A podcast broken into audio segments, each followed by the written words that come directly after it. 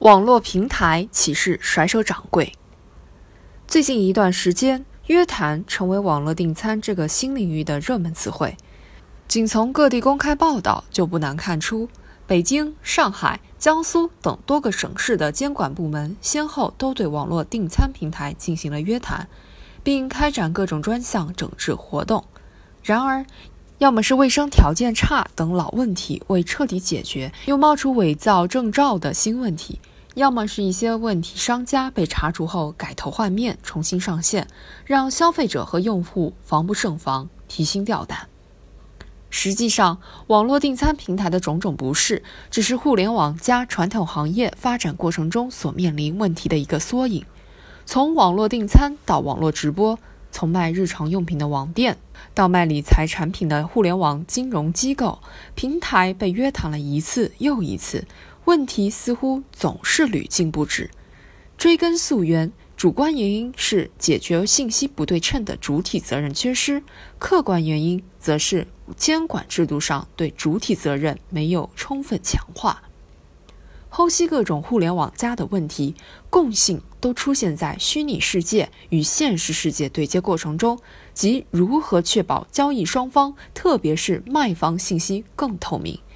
既然这个转换过程的连接点是第三方平台，那么就必须强化其责任，而不能让其成为甩手掌柜。对消费者来说，一旦第三方平台甩手，就不是好事。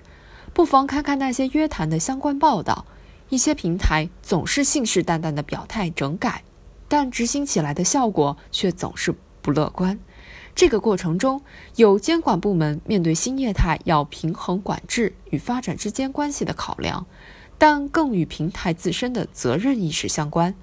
那些问题屡屡再现的平台，十有八九是因为目光都盯在了流量上，一旦出现了问题，就搬出平台协议里的各种格式条款或免责声明，成为另一种甩手掌柜。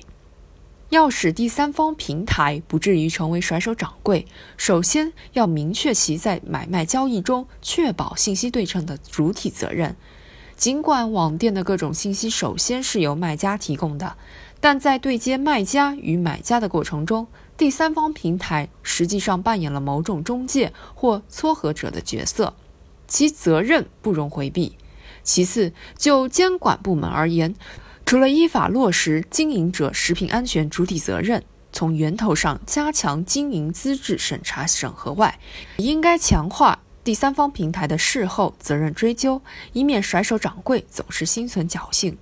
再次，在监管环节上，应该推动第三方平台与监管机构的信息共享共通，并将社会监督纳入整个监管体系之中，构建社会共治的格局，来解决信息不对称的难题。针对网络订餐平台的问题，